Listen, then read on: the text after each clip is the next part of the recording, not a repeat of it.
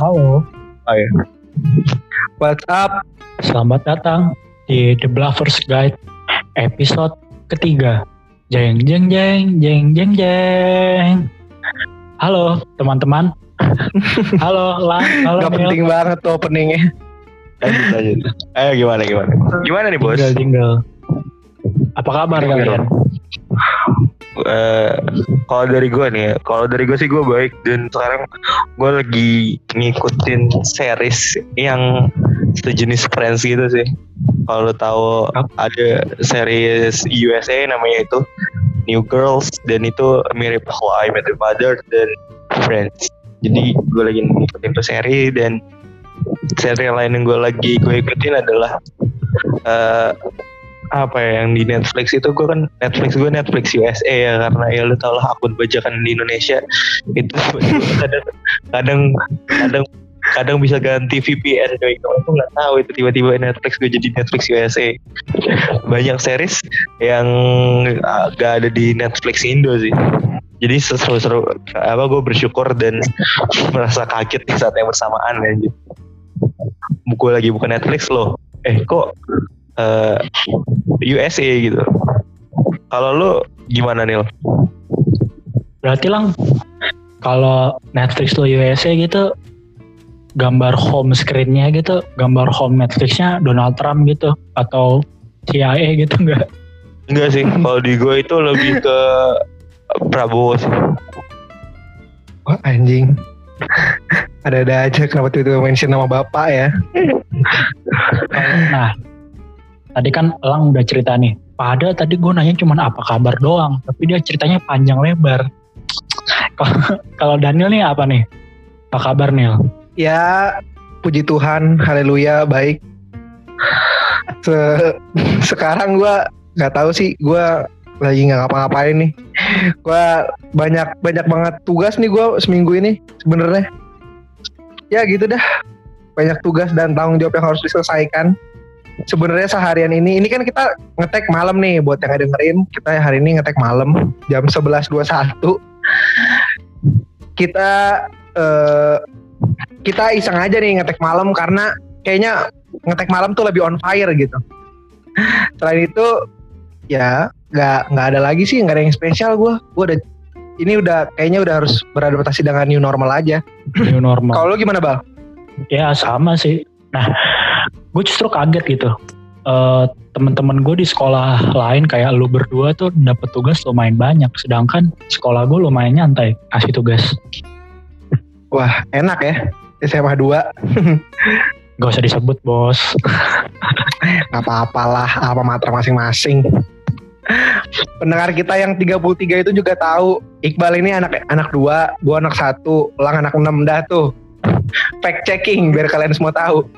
Enggak, misalnya nanti gue ya misalnya nanti nih, misalnya pendengar kita banyak, terus orang-orang kita udah episode 80 gitu. Terus ada ada aja gitu orang-orang dengerin dari episode pilot kayak maraton gitu. Siapa tahu kan gue nggak mau tahu. Gue gue nggak mau orang lain tahu gue dari sekolah mana. By the way, ribet ya, sorry sorry. Ini kan gak kerasa ya, udah memasuki hari ke-19 bulan suci Ramadan gitu. Dan di bentar lagi, ya kurang lebih 10 atau 11 hari lagi akan masuk di mana na- apa na- namanya itu hari raya gitu. Nah, hari raya di Indonesia itu eh, erat kaitannya dengan yang namanya mudik. Nah, di episode kali ini kita mau ngomongin soal mudik. Jeng. jeng, jeng. Mudik apa pulang kampung, Bang? Wah, saya nggak tahu tuh.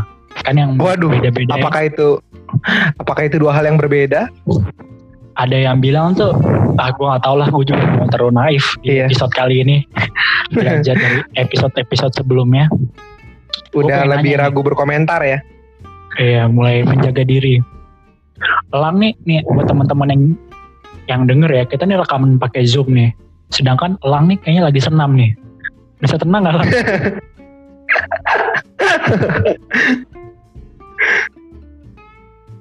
Tapi lu pada eh, ini gak sih pada ngelihat kasusnya itu gak sih yang ngeprank gitu si Ferdian Paleka yang viral di sosmed Kenapa?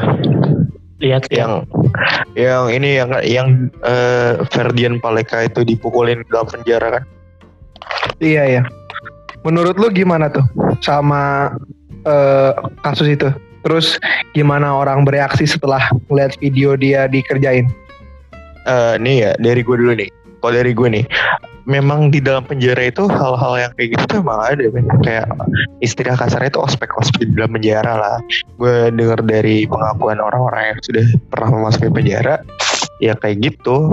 Dan gue bersyukurnya hal yang kayak gini terekspos adalah eh, di dalam penjara itu nggak semua hal seindah yang ada di dalam film-film ya. Bahkan di dalam film-film di dalam film-film tuh terlalu mengindah-indahkan hal yang di dalam penjara. Di dalam penjara itu semua ya dark banget lah. Tapi ya. iya setelah uh, adanya adanya kasus Ferdian Paleka ini orang-orang mulai sadar kalau misalnya di dalam penjara itu kayak gitu. Dan yang gua nggak sukanya adalah uh, oknum-oknum yang berpikir uh, kalau misalnya eh, di di penjara si Ferdian Paleka doang yang mengalami hal seperti itu. Gue nggak bisa membenarkan tindakan para napi terhadap Ferdian Paleka, tapi eh, gue tuh lebih ke masyarakat ya gini loh. Eh, kayak ini ini pak ini ini adalah eh, masalah-masalah lama yang sudah eh, dimun- sudah banyak diskusi tentang inilah tapi lau pada lu lau pada mana men Iya. Sebelumnya itu cuman ini ya, apa dibahas di tongkrongan bentar. Oh iya, parah juga ya. Tapi sekarang karena yang masuk penjara pun viral, perlakuan kepada dia pun juga jadi viral. Padahal sebelumnya itu Orang Iya. tutup mata Sudah sama itu. gitu ya. Ya sudah. Yoi. hmm. makanya Kalau itu menurut ya, Bal, gimana Bal? Sejujurnya sih ya gue dengar kasus itu tapi gue tidak terlalu memikir, gue belum memikirkan secara matang gitu pendapat gue mengenai kasus ini. Jadi pendapat yang akan gue sampaikan mungkin aja tidak akan apa ya, tidak akan rasional mungkin tidak akan tidak akan relevan mungkin di beberapa hari ke depan atau beberapa waktu ke depan gitu. Tapi yang gue rasa sih eh gue gak suka aja sih ketika ada kasus yang viral atau yang muncul gitu terus tiba-tiba banyak kayak polisi moral gitu yang serba memanfaatkan situasi untuk apa ya jadi main hakim sendiri gitu gue gak suka aja sih terutama di sosmed ya kalau emang kesel itu wajar tapi jangan kesan-kesannya lu memanfaatkan untuk merendahkan orang lain gitu loh gue rasa sih itu gue nggak tahu itu pendapatnya valid atau enggak tapi itu sih yang gue pikirin sekarang Benar, benar, benar, benar. Sekaligus ini juga menurut gue momen kita buat kontemplasi sih. Supaya jangan terlalu gampang menjarain orang, ngerti gak sih lu? iya iya dan Kayak iya kayak kasusnya kasusnya Mira yang dibakar aja pelakunya belum ketemu kan, tapi eh, istilahnya Ferdian Paleka ya karena kasus dia viral jadi cepet banget kayaknya polisi nangkep dia. Ah, dan ini juga sebagai gambaran gitu kalau eh sebagai tamparan keras stigma kalau ya untuk ngedapetin subscribe subscriber atau dapetin engagement yang banyak di sosial media tetap harus ada etika-etika yang harus lo perhatikan itu menurut Iya. gue Hmm. Iya sih dan yang satu hal yang gue ambil pelajaran dari kasus ini adalah kalau misalnya masyarakat Indonesia tuh harus lebih membuka membuka pikiran, membuka mata dan membuka mem- apa me- mengencangkan telinga untuk mendengar hal-hal yang kecil gitu loh. Bahkan banyak banyak banyak kasus banyak kasus-kasus kecil yang karena nggak diviralin, bukan maksud gue bukan kecil dalam artian ini dapat dibenarkan ya maksud gue kasus-kasusnya nggak yang nggak viral tapi bahkan lebih parah dari kasus Ferdian Paleka ini nggak terdengar ke ruang publik yang lebih luas itu Hmm. malah membuat kasus ini tuh seakan eh, larut dalam waktu gitu men makanya sayang aja sih kayak kasus yang bener-bener yang lo bilang itu Nel Mira yang dibakar kan Mhm. eh, eh, pelakunya belum ketemu sampai sekarang ini kenapa Ferdian Paleka ini eh, bisa ketemu cepat karena beliau kan youtuber kan sedangkan yang yang ngebakar ngebakar almarhum Mira ini itu adalah preman-preman sekitar situ bukan sih kalau nggak salah Iya iya iya. karena gitu sih dari gue gue sih ada saran sih buat Ferdian Paleka. Kalau misalnya dia nanti keluar dari sana, mungkin eh ya kita nggak tahu tahan eh, hukumannya berapa, entah berapa bulan atau mungkin nyampe setahun atau lebih. Tapi saran gue, eh, lu ganti nama jadi Ferdian pelaku. Oke lanjut, lanjut lanjut lanjut lanjut lanjut. Aduh, banyak banget ya kasus-kasus mulai dari Ferdian, mulai dari pem- bagaimana pemerintah nanganin COVID. Gak, nggak kerasa sampai sampai bikin kita nggak kerasa. Ini bulan puasa udah setengah jalan nih, udah masuk ke hari 19. Yang mana gak, gak lama lagi kita bakal hari raya gitu, hari raya Idul Fitri. Gue pengen nanya ke lu berdua, buat lu berdua nih, buat Elang sama Daniel, makna hari raya tuh gimana sih buat kalian? Pelang dulu kali yang merayakan. Enggak maksudnya hari raya in general aja, maupun nat mau Natal, mau Oh, Lang, oh, Lang, oh, Lang. oh, oke. oh Idul Fitri ya, Lang. Iya. Kalau dari gue ya, ya, menurut gue hari raya adalah hari di mana kita merayakan sesuatu. Gak salah anjing, gak salah, gak salah. Udah, udah gitu doang. Enggak adalah hari di mana kita berbagi kebaikan, berbagi kesenangan karena eh, itu adalah hari di mana hari keberkahan lah menurut gue. Kita merayakan hal yang berarti di agama kita semua. Eh, di agama gue ya, gue pribadi gue merayakan hal yang berarti di agama gue dan eh, gue berusaha untuk menyebarkan kebahagiaan itu ke orang-orang banyak. Bahkan gue eh, menciptakan fitur baru yaitu salaman online. Ya, Sampah banget ya. ya. Kita salaman bertiga. Oke, lanjut. The way, Kalau kita oke kan, oke, Bal. kan podcast kan audio. Lu nggak bisa orang-orang yang denger nggak bisa ngelihat dong apa yang kita lakuin tadi. Jadi mau kita Jadi nggak salaman, gun- mau kita sweet, nggak ada yang tahu. Gak guna juga ya, gak guna juga. Bangsat lu lang. Kalau menurut lu apa nih hari raya? Kalau menurut gue sih hari raya itu adalah momen di mana orang banyak itu mempu- eh, mempunyai suatu apa ya ibaratnya ya? Suatu hal yang bisa dirayakan gitu. Dan vibes-nya itu kerasa di mana-mana. Terutama kan terutama ini yang mendekat ini kan kita bicara soal Idul Fitri kan. Kalau Idul Fitri Idul Fitri eh, jelas karena yang merayakan adalah agama yang mayoritas jadi lebih berasa Yang menang, daripada Natal. yang berkuasa, benar Oh, benar benar benar. Eh, itu gue itu gue mau gak mau setuju tapi vibesnya apa main ke rumah tetangga maaf-maafan padahal gue juga Kristen gitu tapi ya itu asik aja sih menurut gue plus tetangga-tetangga gue eh, di sini tetangga-tetangga gue tuh lu main guyup gitu. Jadi kalau ada kalau ada ibadah apa misalnya yang Kristen ibadah tidak digerebek dan sebaliknya. Malah Oke. malah gua ti- gua kalau kalau lebaran tuh eh, tetangga gua datang ngasih makanan ngasih ketupat gitu-gitu. Asik lah. Komplek gua mah asik untuk beragama. Hmm, di Indonesia ini kan kalau ngomongin hari raya kan nggak bisa lepas dengan yang namanya mudik gitu. Eh, gue pengen nanya nih ke kalian, kalian berdua mudik gak? Kalian berdua? lang Kalau gue sih pribadi enggak karena eh, ini gue dapat pelajaran ini dari guru SMP kita ya, eh, wakil kepala sekolah bidang kesiswaan yang kita sangat hormati. Jadi kata beliau, kenapa Lebaran mudik? Padahal kan kita bikin salahnya di tanah kita berpijak sekarang. Jadi kalau mau mudik itu sesudah Lebaran aja. Ngerti gak? keren. Keren Maksud- keren keren masuk akal masuk akal. Maksud beliau. Filsuf. ngerti ngerti ngerti. Kalau gua kalau gua gua sih gua sih mudik tapi tergantung situasi ya.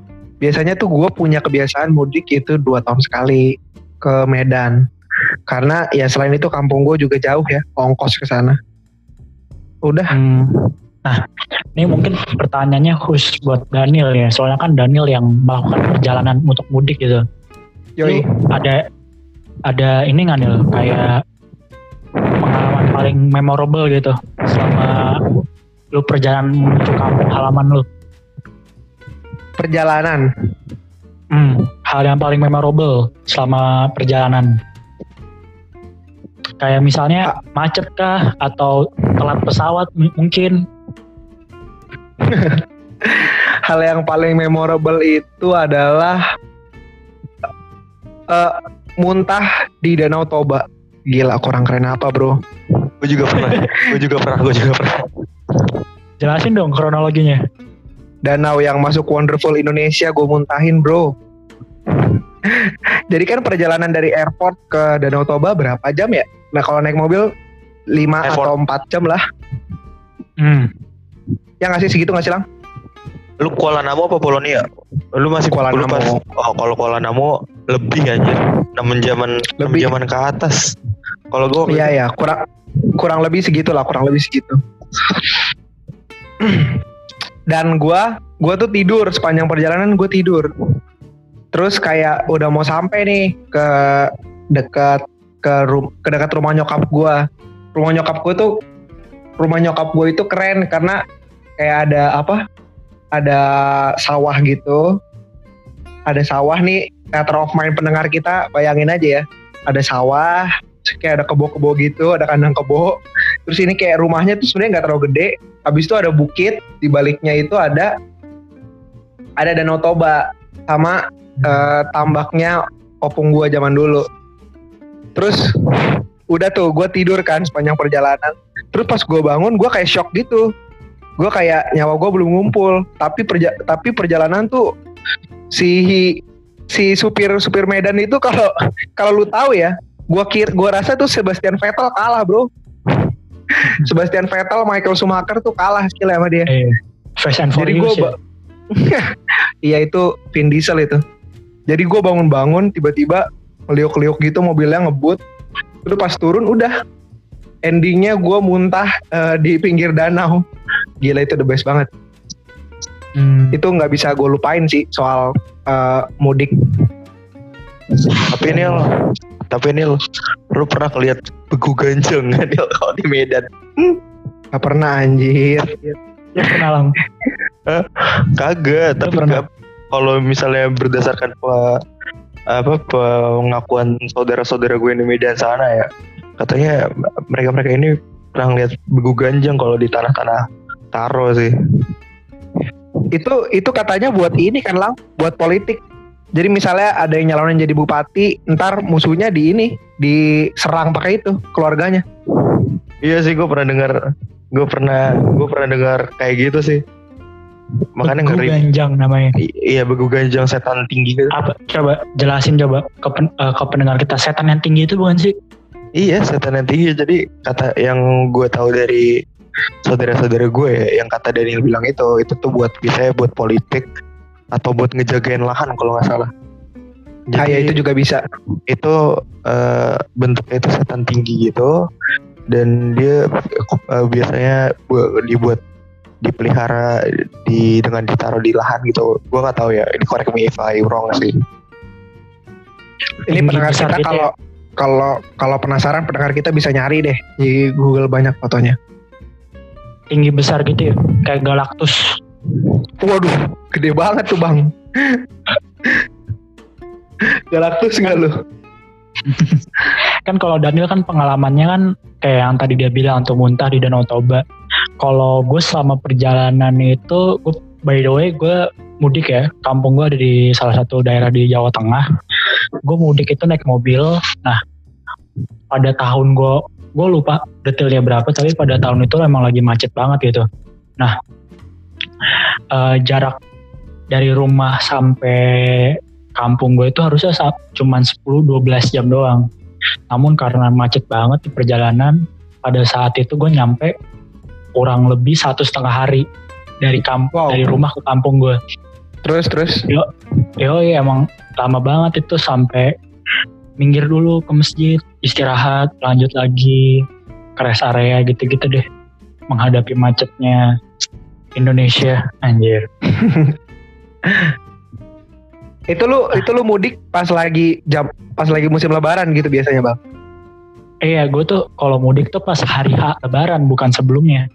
Karena pas hari H gue harus ngunjungin dulu keluarga dari nyokap gue baru udah habis dari keluarga nyokap siang atau sorenya gue baru berangkat ke keluarga bokap gue yang ada di Jawa Tengah tadi Tapi Bel, lu tuh Hmm? orang suci berarti ya Bel.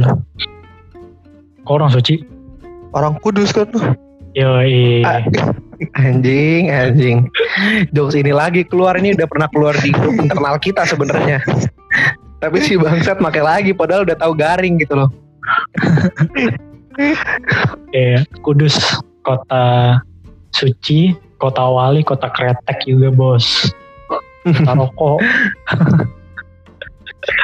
By the way, Tapi itu itu itu bedanya gue sama Iqbal ya. Kalau Iqbal itu eh, ya karena dia Muslim, mungkin dia eh, mudik pas lagi Lebaran. Kalau gue itu, kalau gue mudik ya pas lagi Natal. Terus kalau lagi Lebaran ya gue biasanya ya gue menikmati ibu kota, ibu kota yang kosong melompong. Jalan-jalan gue ke kota ke Jakarta, mumpung lagi sepi. apa tuh biasa yang lu lakuin tuh? Jalan-jalan ke mall gitu atau apa? Iya iya standar jalan-jalan ke mall. Jalan-jalan ke mall, gue gue paling suka tuh kalau ke mall gede tapi sepi gitu ngerti gak sih lo? Hmm.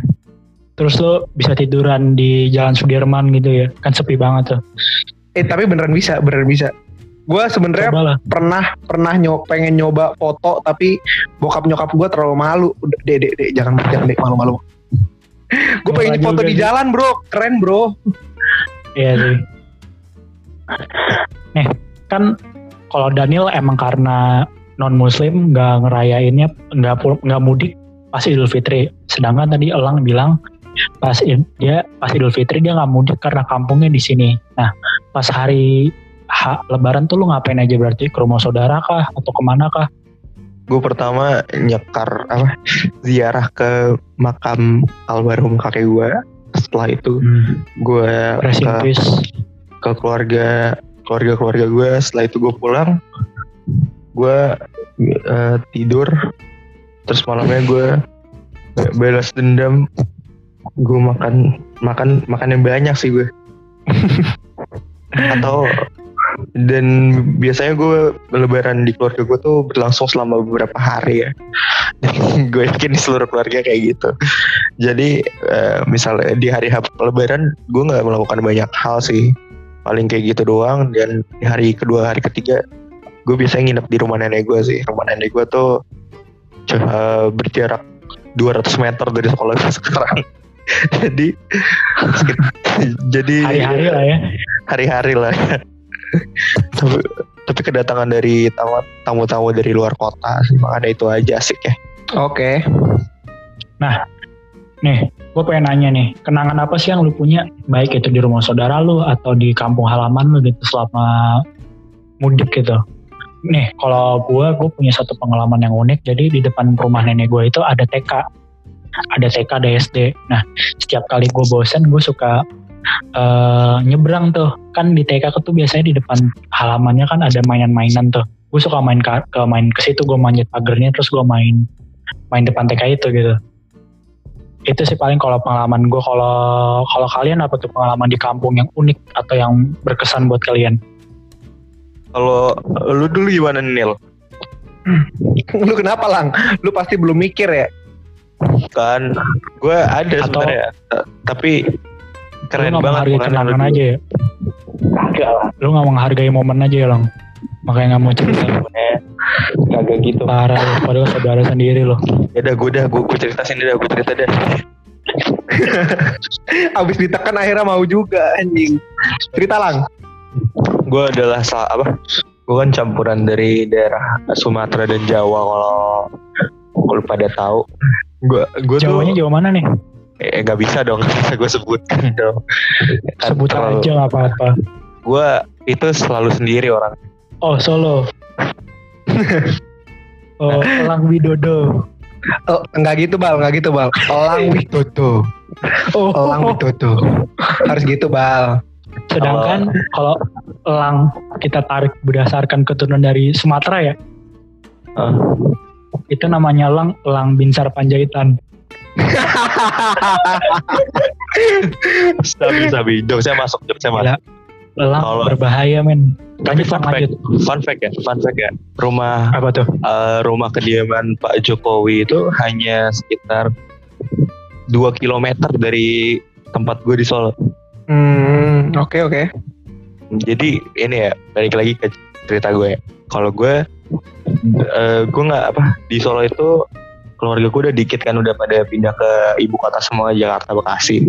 Nah kalau gue dulu tuh ke Solo main ke keluarga gue yang masih tinggal di Solo kan nenek buyut gue. Nah gue tuh dulu muter-muter Solo tuh kecil sama kakek gue naik mobil atau sama sepupu-sepupu gue naik motor dan semenjak itu kalau lu pada pernah dengar lagu dan ku percaya selalu ada sesuatu di Jogja menurut gue lebih cocok dan ku percaya selalu ada sesuatu di Solo.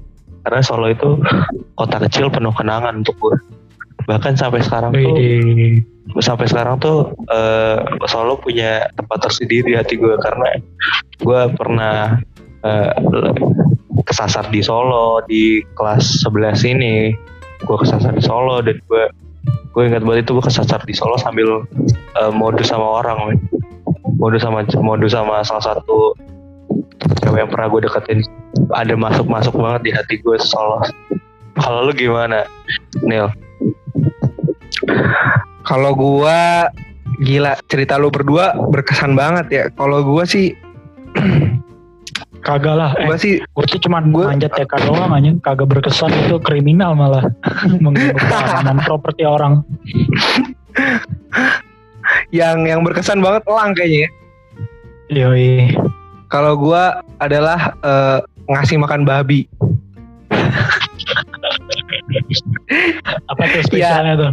Apa itu tuh itu spesial bro, itu spesial. Jadi kan ya sebagai orang Batak ya kan Batak Pride ya kan. Iya. Eh, keluarga tante gue tuh melihara babi di belakang rumah. Hmm. Dan gua dan gua gua tuh nginep di rumah tante gue tuh kayak seminggu kan. Iya. Terus kayak gua gua baru menyadari kalau dia punya babi tuh ini ini cuy hari ketiga. Hari kedua itu gua malam-malam tidur.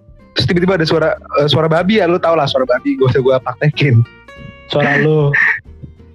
anjing. Ini ceritanya berubah jadi babi ngasih makan babi dong. Anyway gua gua udah deg-degan tuh gua kira gua kira ada apaan ya? Gua kira ada babi ngepet kan apa gimana Ternyata. ternyata nyokap gue cerita oh ternyata eh, tante gue literally pelihara babi. Terus besok paginya tuh gue sengaja bangun pagi tuh. Besok paginya gue sengaja bangun pagi buat gue pengen lihat Oh, sholat makan subuh. babi. Anjing ya gitu juga bangsat. Gue gak sholat subuh kan.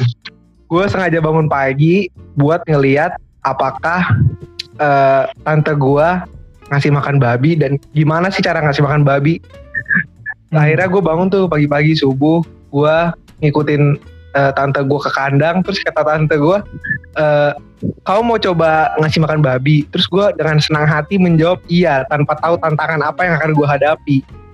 Emang gitu susah? kan. Susah emang? Ada. enggak. Cara- jadi jadi jadi untuk untuk untuk itu tuh dia harus buka kandang ya Hmm. jadi babinya tuh di kandang kayak di gitu kan terus kayak tripleknya Hmm. tuh dibuka kayak di ini kayak di matador gitu lu tau kan matador matador di Spanyol Iya, ini tahu, banteng yang keluar banteng harusnya tapi ini yang keluar babi tahu. Oh. dan job desk gue simple sebenarnya adalah eh basically embernya gue tuang gitu isinya ke tanah terus ntar Isinya babinya apa tuh? dikeluarin udah Isi ember Isinya- makanannya tuh apa? Isinya sisa-sisa makanan bro. Babi itu kan makan apa aja? Babi tainya sendiri kan dimakan? Oh, makan Oke, apa lanjut. Oh, Oke. oke. Iya dia makan apa aja. Lanjut, eh sebenarnya job desk gue cuman harus naruh isi dari ember itu, tapi gue eh gue panik, terus gue terlalu deg-degan. Di situ gue terlalu nervous, terus akhirnya eh tante gue tuh buka kandangnya duluan, babinya keluar dengan posisi gue megang ember. Dan gue nggak taruh makanannya gue nggak tuang, akhirnya gue end up dikejar-kejar babi, gue yang gue yang gue yang umur sebelah gue yang umur 11 waktu itu diseruduk sama babi sampai jatuh. Terus gue dikerumunin anjir anjir. Itu sih pengalaman gue paling memorable adalah dikerumunin babi. Gue kira Nil, tadi kan lu bilang babi itu makan apa aja ya Nil. Terus tadi lu juga cerita percakapan lu sama tante lu. Bilang, Nil, kamu mau makanin, mau kamu mau kasih makan babi. Terus lu jawab iya kan. Gue kira tuh skenario selanjutnya itu eh ini lu diajak ke depan kandang babi, dibuka pintunya, terus lu jorokin gitu. Goblok terus gue yang dimakan sama babi gitu. Nih, katanya kamu mau kan? Coh. Anjing. gitu. Ditendang, ditendang di si Sparta gitu ya. Di si Sparta gue ditendang masuk ke kandang babi. Anjing sedih banget. Eh. lanjut lanjut. By the way, by the way, kalian dapat THR nggak sih? Dapat nggak kalian dari saudara-saudara gitu? Kalau lu dulu sih Nil, gimana lu Nil? Kalau gua sebenarnya eh, dapat tapi gua nggak tahu ini untung atau rugi adalah karena eh, gua ulang tahun itu berdekatan dengan Natal biasanya. Hmm. Dan kalau gua kalau gua visit ke rumah saudara gua itu speak speaknya gini, nih ya uangnya buat belanja eh, Natal, sekalian buat sekalian buat hadiah ulang tahun. Terus anjing dirangkum gitu harusnya hadiahnya dika- dikali dua dong, malah lu Hmm. rangkum jadi satu hadiah buat dua event yang berbeda. Itu doang sih. Gua nggak tahu itu untung atau rugi ya punya ulang tahun deket sama hari raya. Jadi itu harusnya sumber pemasukan lo itu dari dua sumber. Tapi karena berdekatan dijadiin dirapel gitu ya. iya dirapel. Kalau lu gimana lang? Efisien namanya. Yo iya efisien. Kalau gue sih ya, gue dapet THR tapi gak banyak sih. Dan ya udah nggak apa-apa. Kita syukuri aja apa yang ada. Soalnya biasanya THR eh, dari Lebaran itu kalau nggak gue beliin Steam Wallet gue pakai nonton. Udah. Sama judi lang. Dengar dengar dengar lu judi lang. gimana apa lagi Judi. namanya ini kan lagi di podcast lu jangan membuka masalah pribadi lu boy di sini Oh iya sorry sorry. Padahal jangan jangan. Gue pengen ngomong lebih lanjut lagi tapi jangan. jangan. aja gimana Guys, kalau lu gimana Bang? kalau gue dulu pernah dapet tapi selalu kecil gitu nggak pernah besar nominalnya ya paling 100 200 300 dah kalau kalian berapa nominal paling besar Siapa dulu nih? Gue dulu. lu dulu lu dulu nih Gue nominal paling gede itu pas gua eh pas gua 12 tahun lah. Karena itu gue dianggap apa ya? peralihan ntar ke remaja. Nah, ntar kayak kayaknya ada suatu adat di mana kalau remaja tuh nggak tahu ya ini di agama gue doang kayaknya. Itu kayaknya di-cut gitu loh. Di-cut Hmm. gitu pendapatannya setiap tahun dari uang raya. Jadi gue dikasih waktu itu total gue kumpulin dari semua orang ada kali 5 juta tuh. uh Itu waktu waktu naik waktu naik buset SMP. Tapi setelah itu menurun bro. setelah itu pendapatan gue dari satu satu saudara gocap gocap ya Allah ini mah habis gue bawa ke mall. Gocap mah lumayan anjir gue cuman 10 ribu 20 ribu doang itu mah jajan gila. itu jajan harian sepuluh ribu. itu 5 juta lu buat pakai apa nih Nggak tahu nih eh, kata nyokap gue sih udah ditabung aja ditabung ditabung nggak tahu. Gue juga nggak tahu sekarang udah dipakai apa kagak. Kalau masih ditabung beneran gue juga tahu. hmm. Uzun sama orang tua lu Lu- gitu ya parah tuh lang lu nyala nyalain orang tuanya Daniel maksud maksud tuh apaan lang Tahu lang anjing lu lang. Tahu Lah, emang bilang. anjing. gue bilang kan seusul sama orang tua lu. Eh, lang lang cukup tawa aja lang serba salah ada gue kita temenan deket tapi lu saling menyalahkan orang tua nggak boleh kayak gitu lang ya, Lang, cerita lu gimana lang paling banyak berapa paling banyak gue lu sih baru paling kayak tujuh setengah paling gue paling banyak tujuh lima puluh set tujuh setengah tuh nggak kayak gue anjing gue setengahnya lo yang nggak nyampe sudah lah ya. Kayak kalau ngomongin nominal nih bikin gue sakit hati aja nih. Kita beralih ke topik lain gitu nih. Pasti kan namanya mudik kan ada senang ada ada susahnya gitu. Hal apa sih yang pengen lu ilangin gitu sama pengen lu tambahin gitu. Misalnya kalau kayak gue, gue paling benci banget yang namanya macet, itu pengen gue ilangin.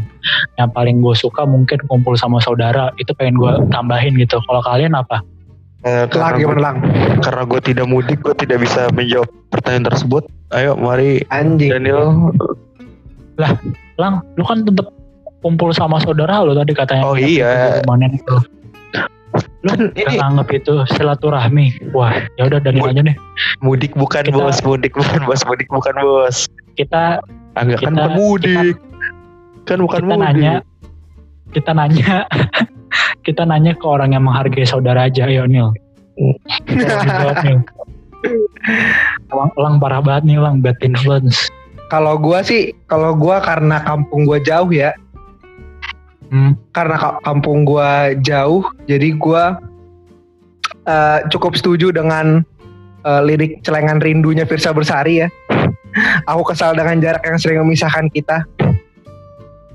Hmm. Jadi gua gua berharap kampung gua lebih deket sih, tapi nggak tahu. Mungkin kalau kampung gua deket, gue jadi kayak elang ya, nggak mudik. jangan jangan kelang jangan kelang Mungkin kita malah- menghargai saudara Jangan, Iya jangan. emang elang anjing.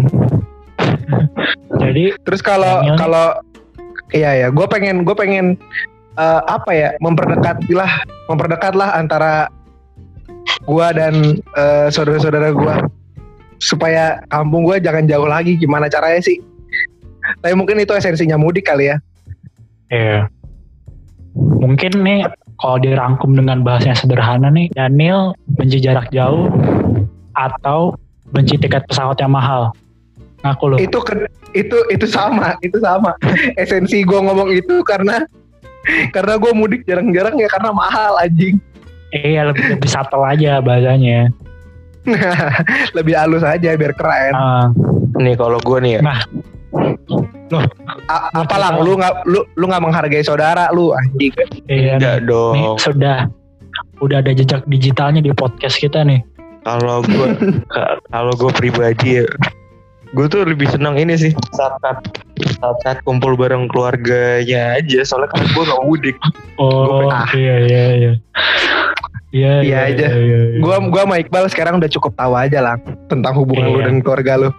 Eh lu gua offset man, offset, gua offset, offset. emang beneran Iya. Lang? By the way, kan kita bercanda doang. Kan kita bercanda doang. By the way apa nih Bal? Enggak, justru kalau orang nanggepinnya kayak gitu kan jadi berpikir ada apa nih? Ada apa? Nih, ya kan lanjut jokes. lanjut. Ini kan jokes. Ya udah lanjut lanjut lanjut. Ini kan lagi corona ya. Lagi social distancing, lagi PSBB. Kemungkinan besar nggak ada yang namanya mudik gitu. Apa sih yang bakal lu kangenin gitu dengan adanya atau perbedaan yang bakal lu rasain gitu dengan tidak adanya, tidak adanya mudik atau Karena gua- berkumpul dengan saudara lu Ya, supaya Gua- jawabannya nggak sama. kalau gue sih ini yang gue kangenin adalah momen-momen di mana pagi-pagi gue langsung makan kue bikinan nenek gue sih. Enak banget sih itu dan apa eh, gue kangen bakal kangen ngumpul ya. Udah sih itu aja karena gue gak mudik. Hmm, gitu. Kalau Bung Daniel gimana nih? Apa yang bakal perbedaan yang bakal lu rasakan gitu? Mungkin lu nggak mendapatkan kehangatan dari dari tetangga-tetangga lu atau gimana?